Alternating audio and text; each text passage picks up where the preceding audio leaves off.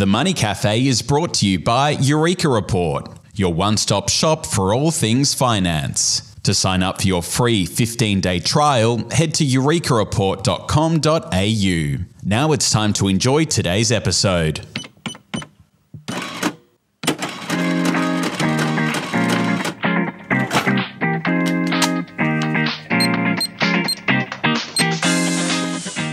Hello, I'm Evan Lucas, Head of Strategy at InvestSmart. And I'm James Thomson, Senior Chanticleer columnist at the Australian Financial Review. And uh, we are the Money Cafe. James, thank you so much for joining us this week. It's been quite an incredible period of time. I think we need to really address, you know, the big thing that's been going on over the last 10 days, which is central banks. Take me through what you saw with the Fed decision. And we're doing this on the 15th of June. So for us here in Australia, it happened this morning. What are your key takeouts from what you saw from, from Jay Powell and co? Oh, I'm still trying to get my head around it, Evan. Um, obviously, the the sort of headline bit of news is that they uh, the the Federal Reserve kept rates on hold, um, but then they released a set of economic projections which suggested that they still felt feel there's room for two more rate hikes. And um, Jay Powell went out of his way at his press conference to sound very hawkish. You know, um, the the job's not done, inflation's barely budged. Um, we need to keep going. No rate cuts for a couple of years was his quote. So, what what do you make of all that? Uh, I, I reckon that you you got to think a bit like uh, Howard Marks, who always says it's it's silly to try and predict the next rate cut or next rate hike because you'll get it wrong and you won't get the market reaction right either. So think about the direction of travel. I think we're seeing from central banks right around the world, Australia, Canada, and now the Fed, inflation is sticky, rates are going to be higher for longer, and that has lots of ramifications. It means corporates are going to be paying higher, higher um, debt costs, which will flow through to earnings. Economies are going to be a bit softer, consumption's going to be a bit softer. And so I think you've just got to realize we're not going straight back to that ultra low rates world that we saw really between, you know, 2009 and 2021. I'd agree with that. I, I mean, I, I, when I saw it this morning, I, I, almost could just hear Jamie Bullard. And for those of you who don't know who Jamie Bullard, he's one of the main members on the Fed, who is not just a hawk; he is the absolute epitome, peak, pinnacle, premier hawk out there. he is, he is. He must have been just pulling his hair out with what happened this morning. I mean, they forecasted this. Let's also put that out there. They have been yes. telling the market for weeks that this was likely to be the scenario, that they are, you know, more giving themselves room to slow down. I mean, by the end of the year, you're right to point out the dot plots, which is again what they release with regards to what each member on the board thinks is going to be where US, where the Federal Reserve cash rate is going to be, or what we call the federal funds rate will be by the end of the year, and it's higher than where it currently is. They, they most of them have it between five and a half and five point seven five percent. So clearly, that already tells you that as well. And I agree. We're looking at the the projections. It's it's hard to argue. You know, again, they've been saying this for so long. Go hard, go early. We want to really yeah. sort of and and this wasn't that. So again, you know, you could make arguments that someone like Esther George, she was really hawkish, but had slightly turned of late. Maybe she was one of the ones to balk with a, with sort of the main core in terms of, of what's been going on there. So the Fed is is interesting, um, and again, you you have to have a good understanding because they are the lead for all monetary markets across the entire planet. So you need to keep an eye on it. I agree with you though. I don't think they're they're far from done. And, and again, listening and watching what the dot plot says and what the communication is, is that the probability of the US, you know, federal funds rate being in a three handle in the next 18 months, I think is very, very low, uh, considering yeah. that, as you just said, not only is inflation sticky, their economy is doing better than I think they expected, and they told you that in the in the forecast this morning. So, off the Fed, moving across to the next one, and we'll look across the ditch here and and what's going on over in New Zealand, because as we wake up this morning here as well, New Zealand now has entered a technical recession, having contracted by 0.1 of one percent in the second quarter. Sorry, in the first quarter. Adrian Orr has been described as shock and awe for his movement to seeing the New Zealand cash rate to five and a half percent. How do you look at this, James? Like, what what do you take out from this? Because that was always the threat of him going this hard that this would happen. Yeah. Uh, I spoke to an analyst, a banking analyst this morning, and obviously Australia's big four banks are New Zealand's big four banks. ANZ has a 30% market share over in New Zealand. And he described New Zealand as a bit of a crash test dummy um, because they've been raising rates so hard. They were always, the economy was always going to hit the wall, and now we sort of see how that shakes out. The, the interesting thing in New Zealand is, is where Australia has mainly variable mortgage rates. And so when we uh, when the RBA raises rates, that tr- that is transmitted to the uh, average Australian pretty quickly. The, the Kiwis, uh, ninety percent of their market is two year fixed rates, just by dent of history. So they've got this weird circumstance where they have a bunch of people who bought houses at extremely high prices, extremely high debt to income ratios in 2021, particularly, who are moving from a 2.5% fixed rate mortgage to a 7% variable rate mortgage. And on the, uh, the Reserve Bank of New Zealand's own figures, something like six, uh, something like 32% of them are spending 60% of their income just to service their mortgage. That is a huge uh, handbrake on economic growth, and it, it, it's it's probably the only surprise is this that, that, New Zealand hasn't quite got to this technical recession sooner. But the, the, saving grace for them, Evan, is that there's no sign of yet of a, of a pickup in unemployment. So that the, the pressure on people to sell their houses, which would really be a big worry for Australia's banks uh, and their Kiwi operations, that isn't coming through yet. But give it time. I mean, as you alluded to there, yeah. that, that, that rollover, that two year period is technically starting because I remember that seeing that data too. The the big peak in Auckland was was in September 2021. So right. the the roll off is six to eight weeks away, you know, with a peak coming in, in 90 days. Um, and, and not only that, as you alluded to there, the, the catch for New Zealand is that they have the same scenario we do, which is that, you know, most people's wealth is tied up in their, their, their, their household asset. Um, mm. And mm. what that therefore does, because yes, you're right, we haven't seen a material change in, in the overall stress of the economy but it is it's there. I mean, it is clearly there. And the other thing I'll probably highlight here with, with Adrian Orr and, and what he's done as as as governor, as hard as he has hiked, he's been that hard cutting in his in his tenure. Um, if you look at the you know the, the Kiwi cash rate, it's pretty jagged compared to what has happened here, and yeah. he will he will move the dial to the downside as fast as he moved it to the upside if if need be. The catch for him is that New Zealand is very linked to global inflation. Um, their economy is very heavily in agriculture, and at the moment, that's you know doing relatively strongly from external issues around the world, things like obviously the Ukraine war. So inflation is is something that he he's fighting relatively hard. Yep. Not necessarily coming to the fore yet. We'll see what happens, but you're right. It's it is the test for for what's going on here. Which brings me to the last part of this discussion before we move on to something else, which is Philip Lowe. We are, mm. what are we, 90 days away from the end of his tenure? Everything is suggesting that it is done. Like, politically, it would be very, very hard for the Feds to keep him there. I mean, all the things they're saying suggest that he's going. I had an interview with uh, Kieran Gilbert uh, for Talking Finance the other day and asked him this exact question. And he said, yeah. you know, in Canberra, it's it's pretty clear but again, it's the devil you know, the devil you don't. How do you see, you know, the end of Phil Lowe's tenure and, and what comes next with regards to, to the board? Yeah, I think it's been interesting, uh, Evan. I, I, I think you're right. It's been clear for probably two or three, really since the start of the year, that that Lowe's contract wouldn't be renewed or extended.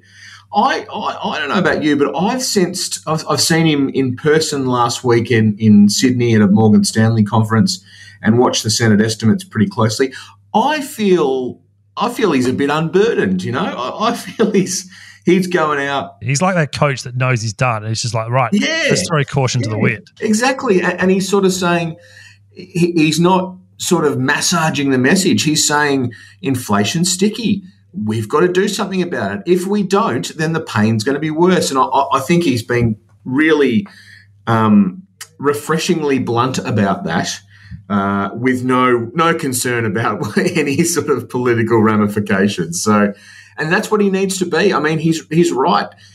J- just as as in New Zealand, inflation still stuck at six point eight percent. It's still too high here. It's still near seven percent here, even after the fastest tightening cycle in generations or, or in history. So uh, th- this is, uh, you know, I think w- we've seen a yeah an unencumbered Phil Lowe. What comes next? I- am not sure. I-, I mean, the next central banker, the next head of the RBA, is going to have to continue a similar message, aren't they? I mean, there's no way around it. Inflation Inflation's too high. Yeah, so that's the question. And I'm glad you raised that because the other question that comes out of this is who, right? Who is the person to replace him?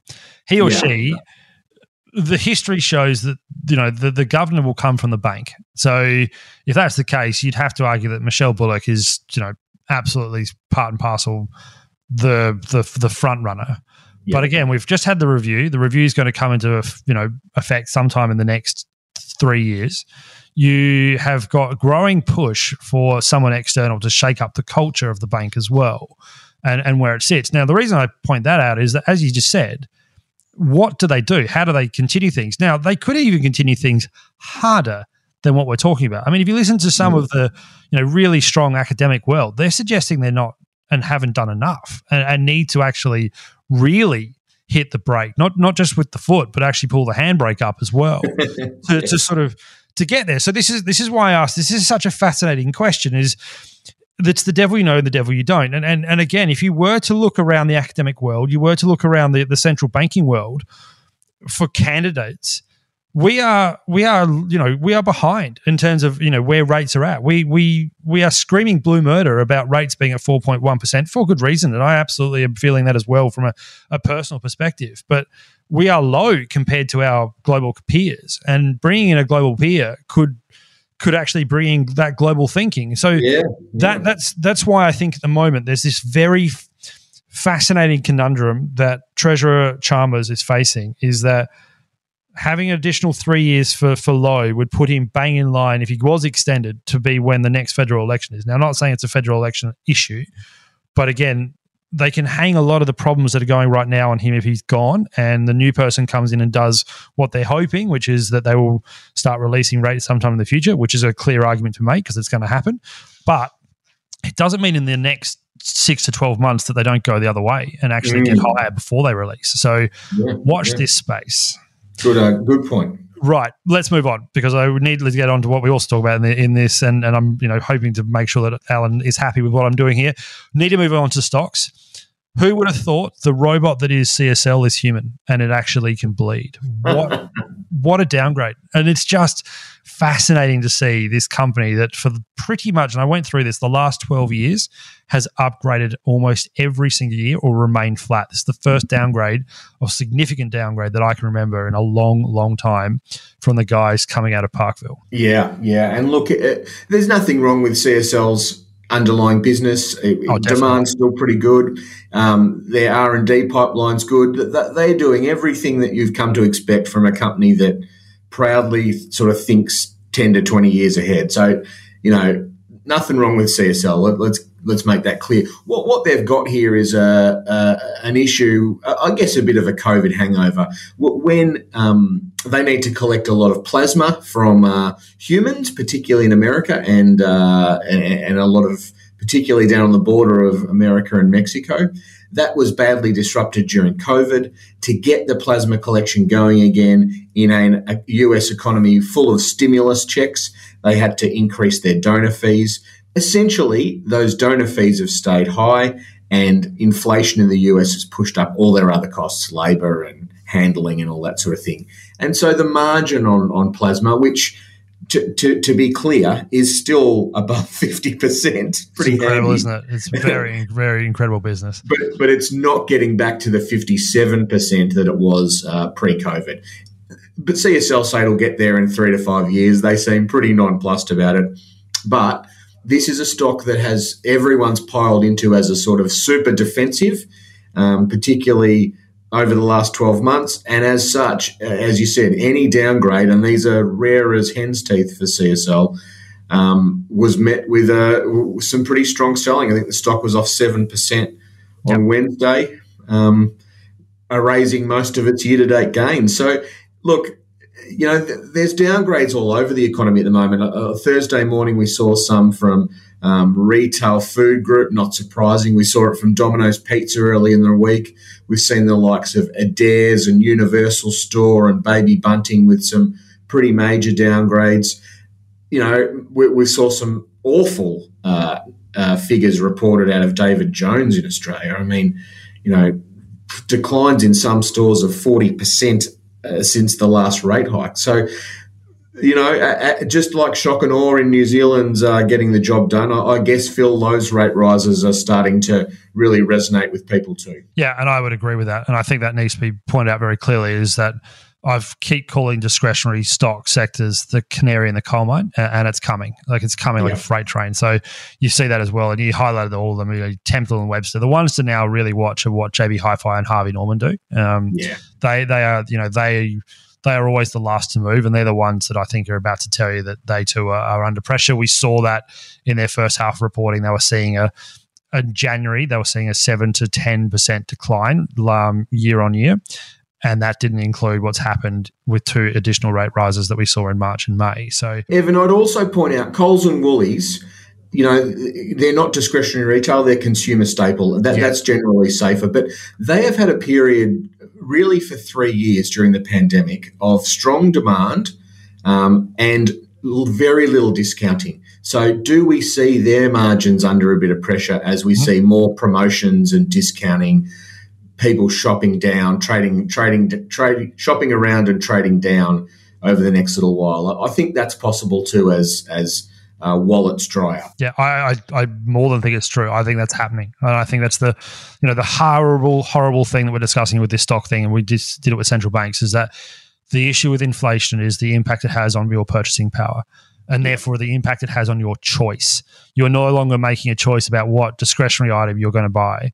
You're actually having to make physical choices on the staples in the show supermarket. That is why it is so corrosive and such a horrible, horrible thing. And the medicine to fix it is so incredibly bitter, is the way I describe it. And that that is why this period now, it, there is nothing. I, there is nothing here that I can say that will make it feel better. But it will end. It will end sometime in the future.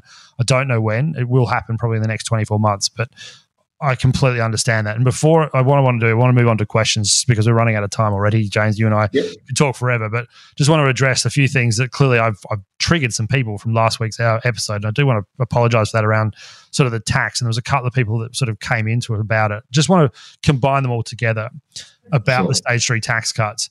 And I also want to point this out very clearly. I am not a right wing thinker. The reason I believe stage three should happen is because it, uh, combined with the first, second, and third stage, it starts taking pressure away from working Australians, which over the next two decades will be smaller than those that are retired. So there has to come pressure off personal income tax. The feds cannot continue to rely on personal income tax at it. I understand some of you sort of took offense to how I said with regards to bans of, you know, certain groups of people and they're working. What I was trying to highlight there is that across the board, the upper end of those people are there. I understand there are going to be people underneath that band, and I wasn't trying to have a crack at you for any shape or form of that.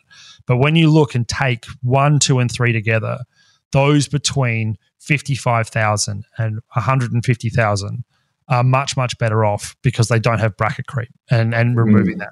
So I do apologize if I said something wrong, and I do apologize if you sort of took offense. It's in my view, none of it's the correct thing. I actually think it should move to a progressive indexation taxation system. I've said that many, many, times before. It's a much more progressive way than doing these stage three, one, two, and, and three. But just want to clarify that. So just there was a couple of questions there um, James, that you missed because I was obviously doing this Stephen last week, but that's there. So let's move on. And I want to give it to you because you, are all over this. Is that this is from Tim? The media in the last week has been about commercial property valuations and then finally coming off in June. We've obviously seen, you know, a major super fund closing it down. I could be wrong, but I had an understanding that commercial valuers are not legally able to write down property values without comparable transactions. If that is true, then, and the headlines are also true, should we have already seen lots of reports of actual lower sales? Is that the case, or have I been misled? No, Tim, you have not been misled. There just hasn't been a lot of actual sales of note. We finally got one last uh, Friday. Uh, 44 Market Street, an office building in Sydney, was sold by Dexus. Uh, they got just under 400 million bucks. But the interesting thing was that it was sold at a 22% discount to one year ago. So this has been taken as finally a bit of a proof point for, for valuers and for property um, landlords to work with.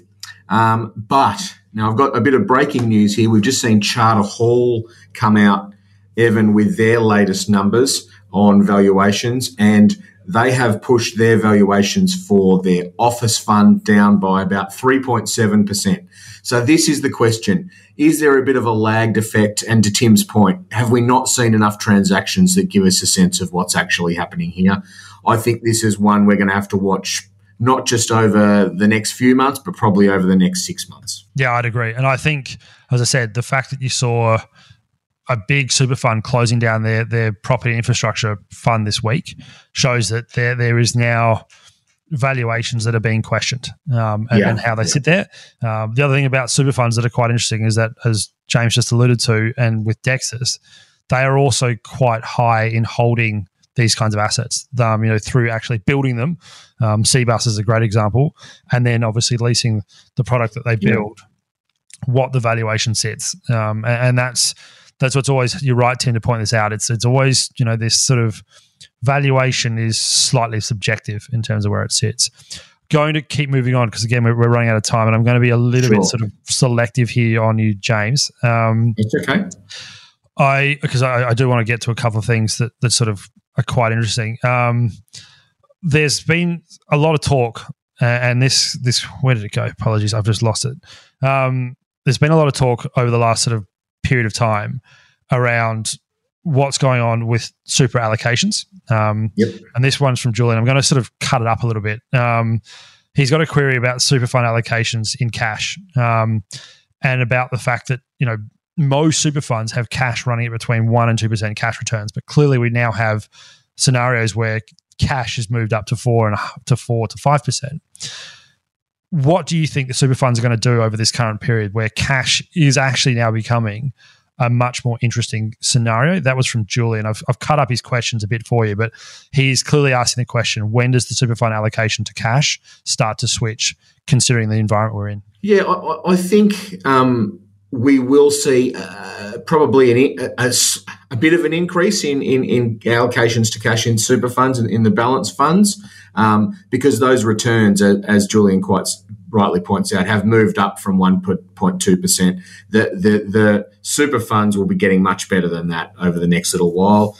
Um, and, and so I think we probably will see a bit of an increase in allocations to cash. I mean, the, the saying here, Evan, is that you're being paid to wait and, and see what happens. And the super funds will be um, that's what I imagine. That's what they'll be doing with a tilt back to cash. Although, you know, I'm not sure it'll be a huge tilt, but it'll it, it, will be a tilt back to cash and probably fixed interest as well. Yeah, I'd agree. Uh, and I, I, again, all super funds are always reviewing their allocation. They're always moving towards it. And again, it also depends on where you sit on the risk curve. I mean, if you told your super fund that you're an assertive or a high growth growth investor, you, you're you're clearly not going to get exposure to that anyway. But they are always reviewing it, and again, they will be looking at it from the point of view of what is in the best interest of members, um, and that needs to be how they look at it. Again, I'm conscious of time, so I want to keep moving because we're running out. Uh, I want to get to Sam. Alan talked about an independent board for fiscal policy a few weeks ago. What are your thoughts about establishing a fiscal policy independent slash panel separate from the government and the Reserve Bank during economic slowdowns? They were able to raise spending and lower taxes and vice versa um, to get the economy into line. Give the board the keys to manipulating GST, core spending levels, corporate taxes, etc., etc. The government is and has been hopeless. We need economic core reform. Oh, that's a broad question, Sam. I'm going to let you go first. I'm going to let you go first, James, before I jump in there. I, I get Sam's theory, uh, but my question would be: Would any of these people who have the power over taxes and spending be, say, elected? Yeah. So that's the question. Is it? I mean, and what I want before I let you keep going, just for those out there, Sam's question was fiscal policy, so that's government policy, not monetary policy, which is the board. So they are different um, and and need to be separated. But but if you had the power over uh, raising spending and lowering taxes, or doing the opposite, um, depending on economic conditions, that gets you into the monetary policy area. So I, I, I, don't think we, we have elected um, representatives for a reason and an independent RBA board for a reason you know, this hasn't been working too badly over the last 40 years, okay? You know, we're, having a rough, rough couple of three years, but is monetary policy or fiscal policy really, you know, working poorly at the moment? It, it, it's challenged because of a period out of the pandemic, but I don't think we need to blow up the whole structure here just because you know, we're, we're, we're, having our first real major economic slowdown in 30 years. We've mm. had a pretty good run at it. Yeah, I'd agree. And fiscal policy should be controlled by the government that you and I can elect and all of those listing that you and I can vote for. Um, because again, as Sam pointed out, they do have the keys to changing taxation and they do have the keys to changing spending. And, and therefore, although inverted commas, an independent board sounds reasonable. They they they they're not necessarily elected officials, or they could be officials that that have certain sways in certain directions that you then can't necessarily move. Now, I know I'm saying this with an argument that could be put at monetary policy. Why is the board? Why is the RBA? Their, their monetary policy is different. That is supporting the underlying governance and you know monetary supply in this country. Fiscal mm. policy is around the taxation and the services that we require. So it's a bit different in terms of that's why I would back what James has said, we need to have them voted in and out. And they have, I actually think right now, what excites me about the current government, although Chalmers, for me, I think I, I, really like him. I think he's, he's going to be an excellent, excellent treasurer. Why am I'm so happy that Labor's in there right now? And, and Sam's question was around GST.